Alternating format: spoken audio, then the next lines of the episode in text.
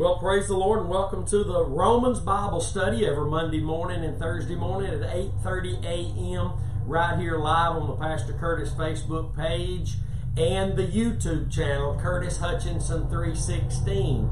Everything we do here at Crossway Church is uploaded to that YouTube channel and the website thecrosswaychurch.com. And I just encourage you to go there to those places and avail yourself to what's coming out of this ministry. And it, it, it is the Word of God in the context of the gospel of Jesus Christ every single message, every single time we get together, because our fellowship, our communion is in the blood. And we are, the Bible calls us to be striving together for the faith of the gospel. And we're thankful that I don't know what everybody else is doing, but we are striving together here at Crossway Church and hopefully with you for the faith of the gospel. And that is our centerpiece, that is our focus. We boast in the cross of Christ alone, and therefore the Holy Spirit is able to teach us the truth of God's Word in the context of the man who said, I am the truth, and showed us the way of truth, which is the way of the cross, and his name is Jesus. Hallelujah. Praise God. Uh, just a couple things before we dig in this morning. Uh, we mail six expositor study Bibles, just like the one you have, every week to inmates across the land takes $37 a Bible to get one of these Bibles into the hands of the inmates. I encourage you to help us do this. And so, again, it's six expositor study Bibles a week. And so that's that's uh, quite costly for a small church as ours. And so I encourage you to pray about that. Help us. You can donate uh, by texting to 903 uh, 231 5950, or you can donate on the website and help us do that. We also have a church, Crossway Church in Wichita Falls, Texas, that pastors Colton and Casey Hill are now uh, pastoring for about the last three months. They moved from Athens, Tennessee, and uh, we are still footing the bill for the, the, the lease on the building the, the, the heat, the air, the electric, and the gas, and whatever else of that nature uh, and uh, we're running an ad on a radio there that's pretty costly again for a small church as ours. And I pray that you would pray about helping us do what we're doing because starting new churches and planning new churches and planning ministers who are determined to know nothing other than Christ and Him crucified, such as the Apostle Paul leaving Timothy in Ephesus uh, that he might uh, charge them that they teach no other doctrine.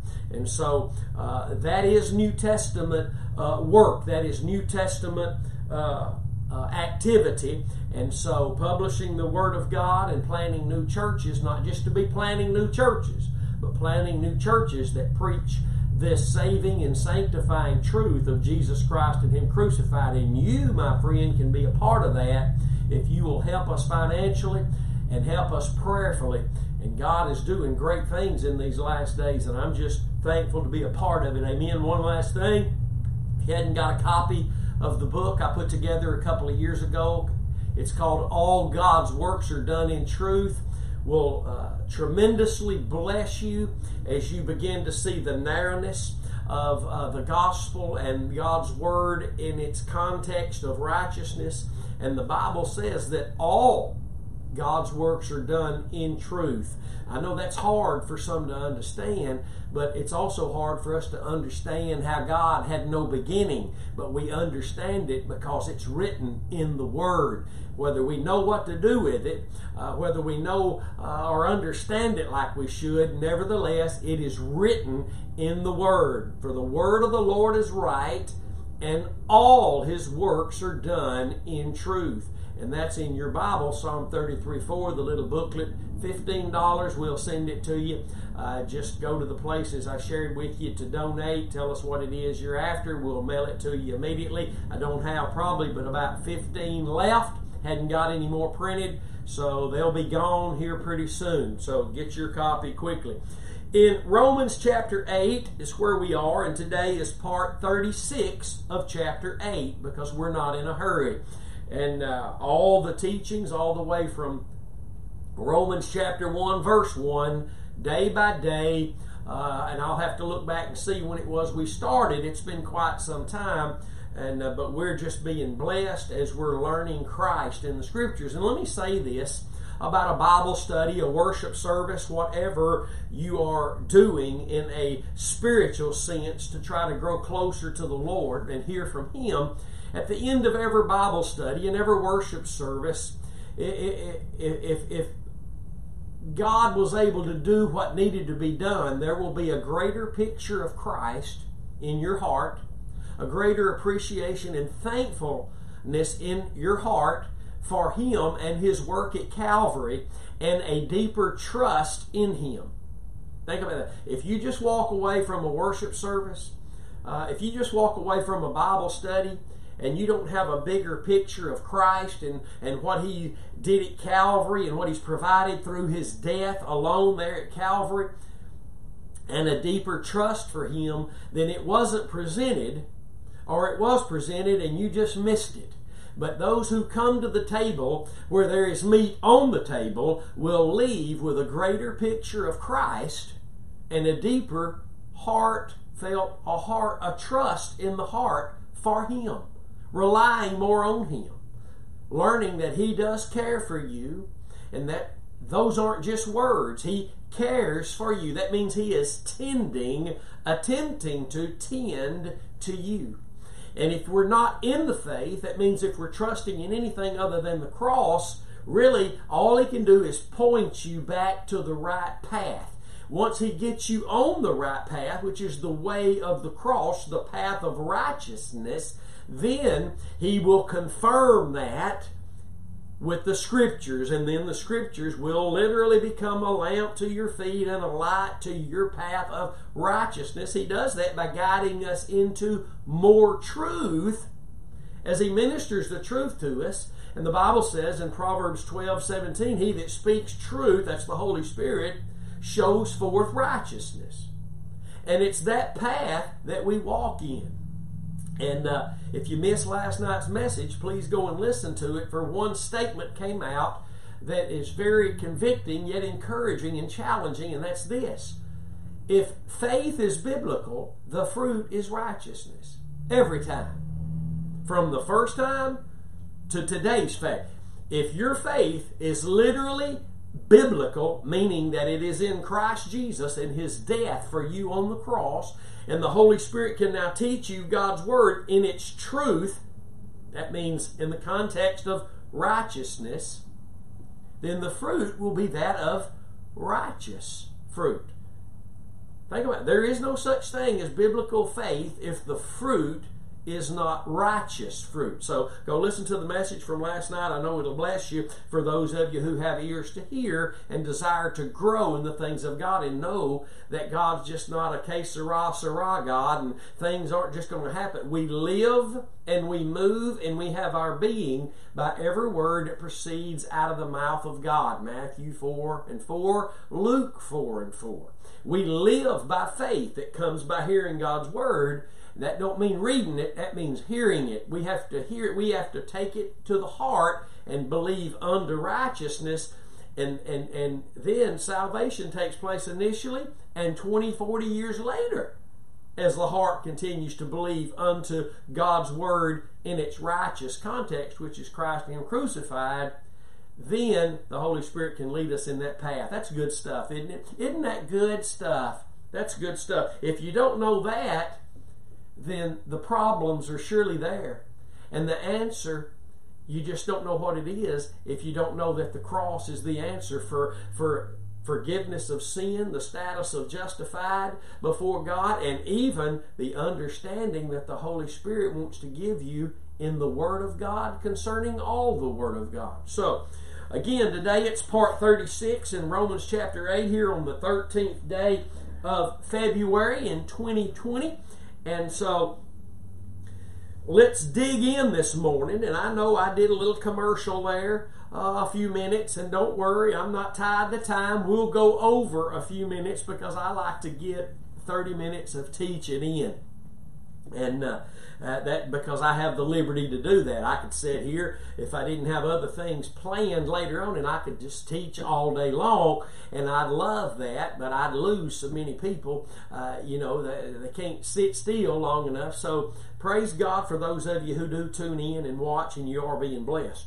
Romans chapter 8, let's back up and read verse 32. He that spared not his own son, but delivered him up, that means had him crucified, put to death for us, for us all, how shall he not with him freely also give us all things? He gives us freely all things through faith in the cross alone. Alone.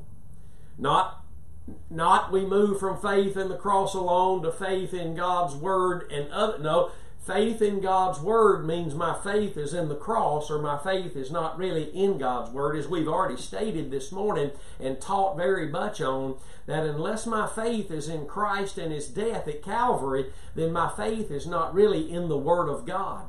Because Christ and His crucifixion for us at Calvary is the only avenue of righteousness.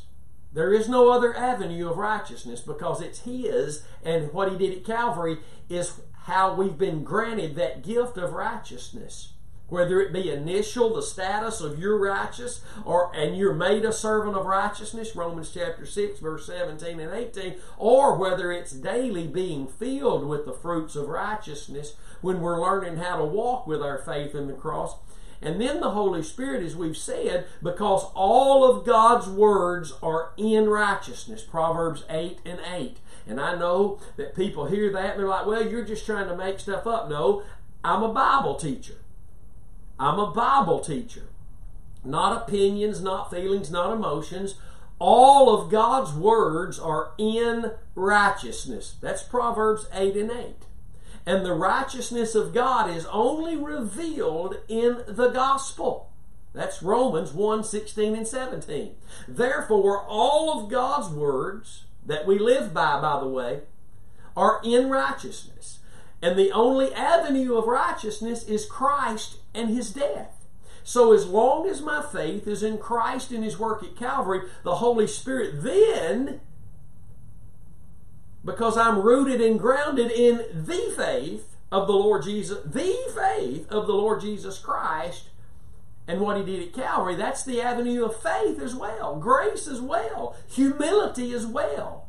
I'm not humble unless I'm trusting the work of Christ. I can't get grace unless I'm trusting the work of Christ. I, I can't live by faith unless I'm trusting the work of Christ at Calvary. It all flows through that. So, because that's the only avenue of righteousness and all God's words are in righteousness, then every word must be understood through the redemptive plan of God. Not just because of it, but right now, as we study God's Word, we've got to see every word in its righteous context, the context of the gospel, which is the message of the cross.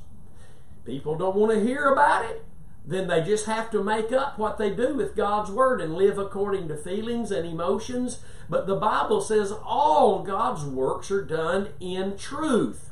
Because truth is what reveals righteousness. Again, Proverbs 12 and 17. He that speaks truth shows forth righteousness. But a false witness, deceit.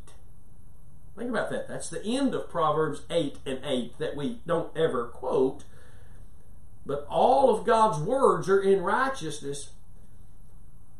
Proverbs 8 and 8, and then Proverbs 12, 17 rather says, He that speaks truth shows forth righteousness, but a false witness. Deceit. Deceit is what appears to be right, but it's not. Deceitful is what a man, what seems right to a man, but it's not right. You know, the Bible's clear in many, two or three places, at least in Proverbs, that which seems right to a man ends in death. If it's not, if it doesn't hold and include righteousness. God's not in it. Because it's the righteous the gift of righteousness we've been granted. That came before our justification unto life. Think about that. And we're going somewhere with that this morning. So watch this. Verse 33 Who shall lay anything to the charge of God's elect? Who, who shall be able to condemn God's people? Nobody. Even the devil is the accuser of the brethren, the accuser of the people of God. But, the, but God has been for us. God has been instead of us when He gave His Son to give us the gift of righteousness, to declare us righteous and not guilty. Watch this now. Who shall lay anything to the charge of God's elect? And that's the remnant who's been elected by grace. I've got it written here, Romans 11 5, if you're taking notes. And, and, and the word elect here that we're reading, who shall lay anything to the charge of God's elect? The elect of God is God's favored, God's chosen. Were you trying to? That sounds like he hadn't chosen everybody. No, he gave his son for all. The Bible says in Hebrews 2 and 9 that Jesus tasted death for all men. All men. God didn't send the last Adam to exclude some. He sent the last Adam to save all because it's not his will that any should perish but that all should come to the saving knowledge of his Son, Jesus Christ. Think about that. So, watch this now. Who is he that condemns? Now let's back up verse 33. Who shall lay, who shall charge God's elect? Who shall condemn us? It is God that justifies. That, and that word means declares righteous, innocent, not guilty. But I want us to turn back three chapters to Romans chapter 5. And this was great when we went through it, but I want to just bring out a couple of highlights for those of you who are students of the Word. And I know you must be if you're watching this today. But in Romans chapter 5, real quickly here, verse 15 mentions the free gift and the gift. Verse 16 mentions the free gift. Verse 17 mentions the gift and then calls it what it is the gift of righteousness. But if you back up in verse 16, it says, And not as it was by one, Adam, that sinned, so is the gift. For the judgment was by one, Adam, one to condemnation, but the free gift is of many offenses unto justification. Notice the free gift is what is unto justification. God first offered you the free gift when you accepted it freely by grace, what God did through faith, through your heart believing unto righteousness, He justified you. God can't justify anything that's not righteous. Whether it's you or you, child of God, whether it's the fruit you're bearing. See, we're justified because He made us righteous. We received the free gift by faith, the gift of righteousness, and we'll see it again here in just a moment. But God justifies the righteous, those who receive the free gift, those who just trust in the work of Christ at Calvary. Now think about that. And then we see in verse 17 the gift of righteousness. That's what the free gift is. The free gift, 2 Peter 1 and 1, take a note, 2 Peter 1 and 1 says this light precious faith that we've received, we've obtained, we've obtained it through the righteousness of God. Not by what we did, but the righteousness of God, which is of faith. Faith. Only, no works. Folks, some folks are out there using God's word in a self righteous context, thinking if you're not baptized in a watering tank in the name of Jesus only, and you don't come up speaking in other tongues, that you're not saved and not going. They take the Bible and they do with it what they will. See, that wouldn't make it a free gift. That would make it something you have to do something for. Never forget that. Men hold God's word in an unrighteous context, and all that can be produced is ungodliness and unrighteousness, all in the name of the Lord. And at the great white throne judgment, they'll be standing there trying to give an account of all, still trying to give an account of all they did. And that's why they have a right to go in, they think, but they'll be thrown into the lake of fire. And before they're thrown there, they'll be called by the Lord workers of iniquity because righteousness is a free gift. You don't work for it. You don't speak, you don't do anything for it. It is the righteousness of God by faith. Now, watch this. Verse 18 says this. This is Romans chapter 5. We've backed up to show you something about righteousness and justification because Paul writes in Romans 8, where we're studying today, who can bring a charge against God's elect, God chosen, God's remnant of grace, God who has saved them, God who has justified them, and that means declared them righteous. Watch this Romans 5, verse 18. Therefore, as by the offense of one, talking about Adam in the garden, his sin, judgment came upon all men to condemnation. That's why we're born sinners, because Adam and Eve's our mama and daddy. Even so, by the righteousness of one. Can we understand something this morning? Righteousness does not exist initially or any point in our even Christian lives unless our faith is in the righteous work of the righteous one at the cross. It's not that, and now everything I do is righteous. No, if my faith is in the cross, the Holy Spirit now can teach me the Word. I can live by the faith of the Son of God who loved me and gave himself for me, and the written word of God can become the lamp to my feet and the light to my path so that I can express through the fruits of his righteousness my Jesus. Hallelujah. That's good news. I'm excited to know that today with no shadows and no confusion. That's just it. So watch this. Even so, by the righteousness of one, the free gift the righteousness of one, Jesus, the free gift came upon all men unto the free gift, the gift of righteousness came upon all men unto justification of life. God was just in giving you life because Jesus gave his life for you that he might take all of our sins and give us all his righteousness as the free gift. And righteousness, a righteous status before God, is unto justification of life. You and I have eternal and abundant life today because of the righteous work of Christ. And we can walk in the righteousness now of God's Word if our faith remains in the righteous work of Christ and He's able to lead us in the path of righteousness, bearing forth the fruits of His righteousness. Think about that. Think about that. How many centuries has the, the, the church, the preachers, not known this. There are preachers right now who've been listening to, te- to, to teaching such as this through this ministry and other ministries who refuse to move into the narrowness of what the, the Word of God, to, in the, into the narrowness which the Word of God really speaks.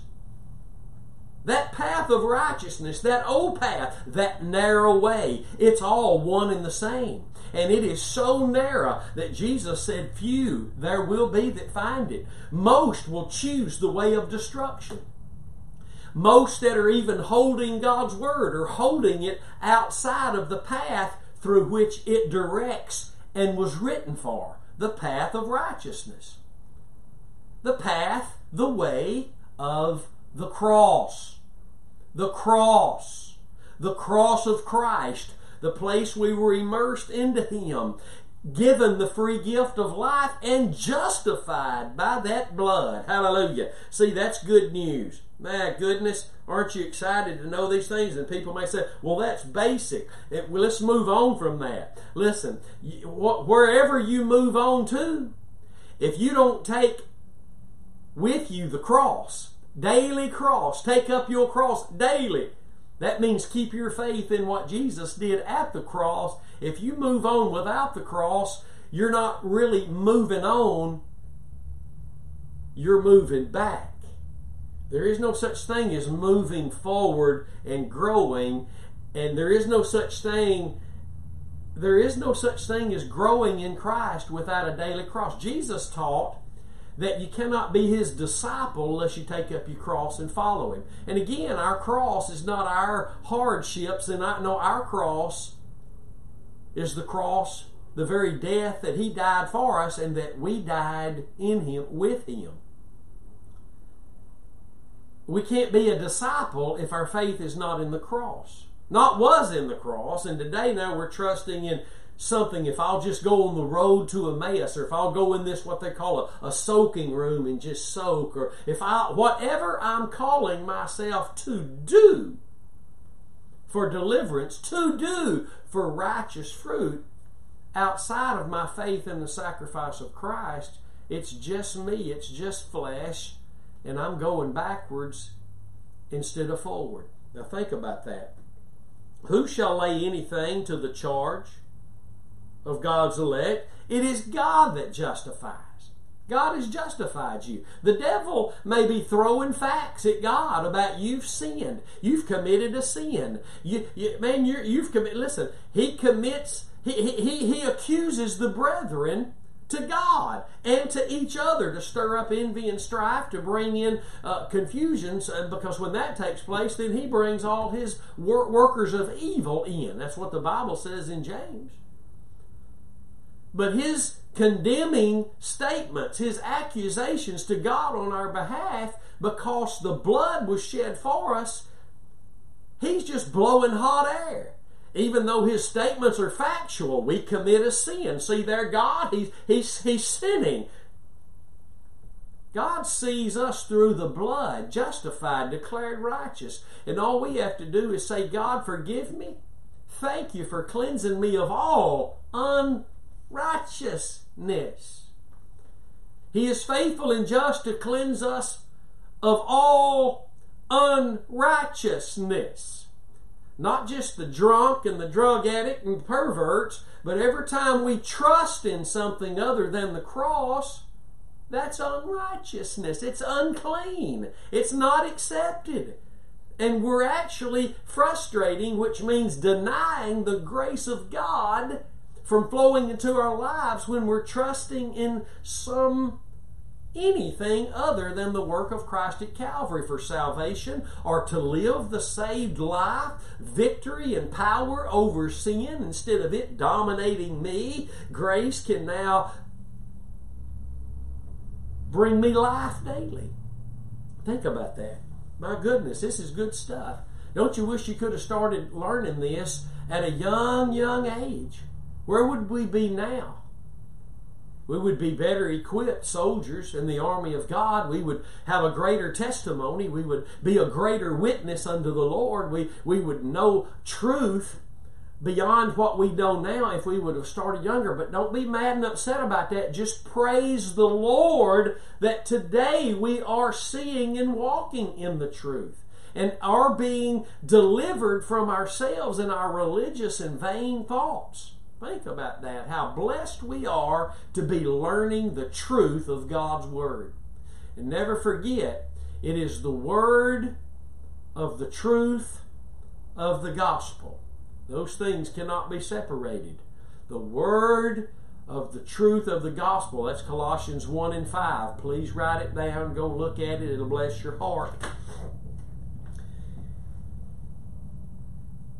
Who is he that condemns?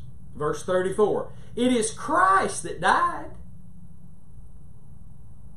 Yea, rather, that is risen again, who is even at the right hand of God, who also makes intercession for us. Now, I want to share a scripture with you that'll bless you this morning. And, and, and we need to know this. And I've learned this through ministers who've been preaching the cross for several years.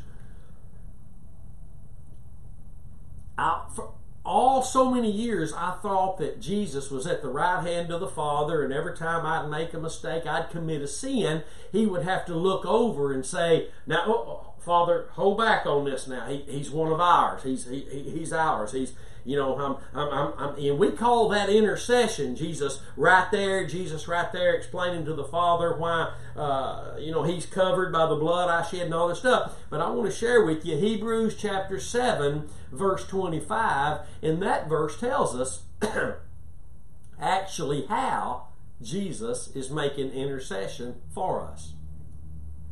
Because He's not right there at the right hand of the Father pleading for us. Oh, Father, they're one of ours. That, that's not what's happening. Watch Hebrews chapter 7, verse 25. Wherefore he is able, Jesus, to save them to the uttermost that come unto God by him. Not by what they do, by him. He's able to save to the uttermost. This salvation, we keep growing, we keep being sanctified, we keep being conformed into the very image of Christ as we're made conformable unto his death. Philippians 3:10. Hallelujah. That as we look at the glory of what Christ did for us at Calvary, seeing he ever lives, he ever, he forever, he eternally lives to make intercession for them. The very presence of the risen Christ at the right hand of the Father is your intercession because you're in Him and you're at the right hand of the Father in Christ, in Christ, hidden in God. You're there already in God's mind, in God's view, in God's plan. Yes, we're here, but in God's eyes, remember, He chose you from before the foundation of the world. He also sees you right now in Christ at His right hand. And because Christ died for your sins and was raised from the dead, which was the declaration of the perfection of the sacrifice, the reason He was given a name above all names is because he humbled himself and became obedient unto death, atoned for all sin, was raised from the dead on the third day, and he's at the right hand of the Father, and that alone is your intercession because he ever lives. He ever lives to make intercession for you. His, his life, alive from the dead, is your intercession. Him being at the right hand of the Father is your intercession. That's good news, my friends. He's not begging God, sitting there begging God for the church. The church is being interceded for through his very eternal life, who he is life. He is our life. He doesn't have eternal life, he is my eternal life. When God gave you eternal life, that gift, that means He gave you Himself.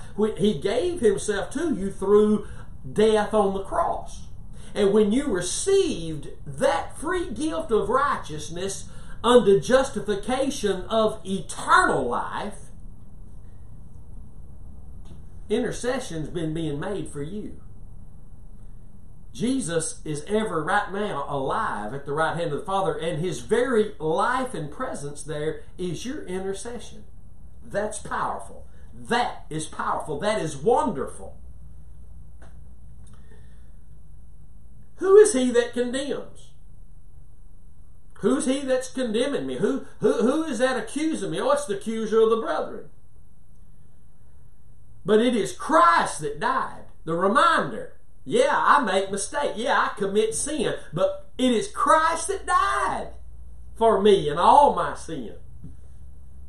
Yea, rather, not only died, but he's risen again. Who is even at the right hand of God, who also makes intercession for us. Just by him being there, he's interceding for me. That's, that, that's good news. Verse 35 Who shall separate us from the love of Christ? Who, who shall separate us from the love of Christ? Shall tribulation, or distress, or persecution, or famine, or nakedness, or peril, or sword? Those things don't have to separate us. Oh, but they can. That this don't mean they can't. This means if we'll keep trusting in the one who died for us, was raised for us, who's at the right hand of the Father for us, these things cannot overcome us. Sin can't have dominion over you because you're under grace and no longer under law, Romans 6:14, unless you go back and start living as though you're under law. What do you think the Bible means in the last days about love waxing cold, growing cold because iniquity abounding? Well, that's not to the world. They have no love that can wax cold. The church has been given the love of God shed abroad in our hearts, Romans 5 5, upon our trust in Christ and the work of love done for us at Calvary. Amen.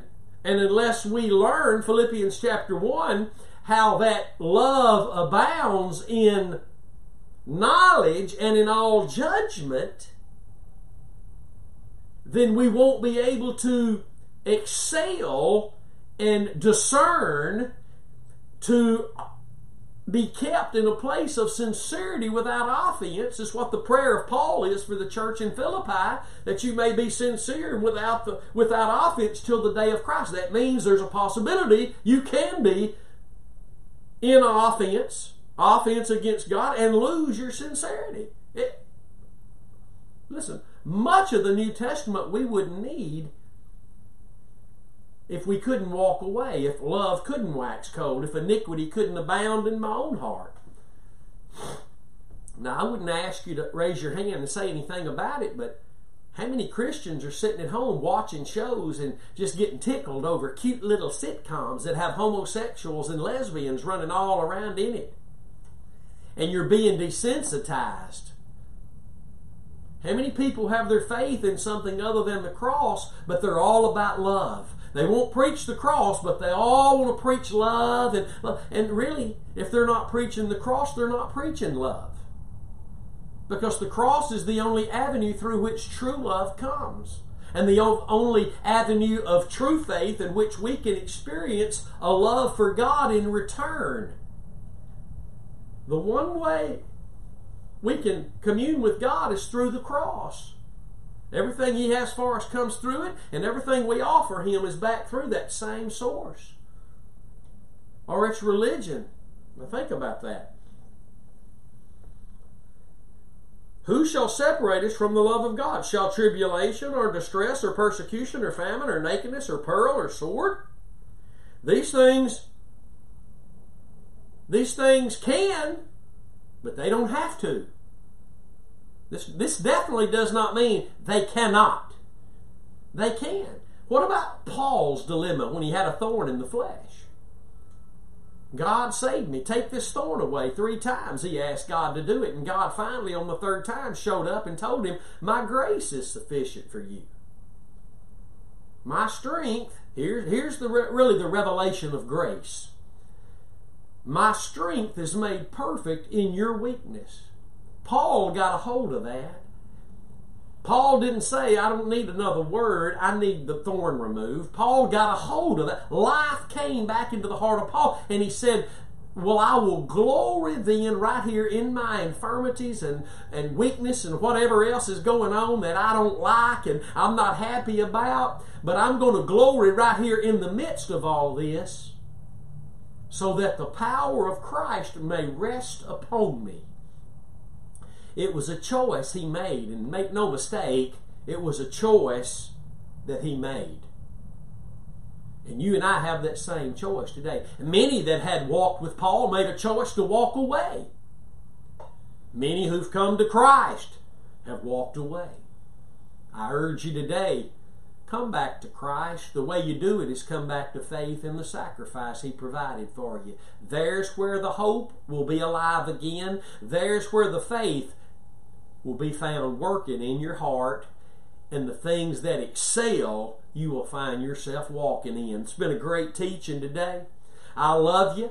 And I'm praying for every single one of you. I pray God's richest blessings upon you as you learn the truth of His Word. And I know that you're praying for us. Help us do what God's called us to do in any way that you can.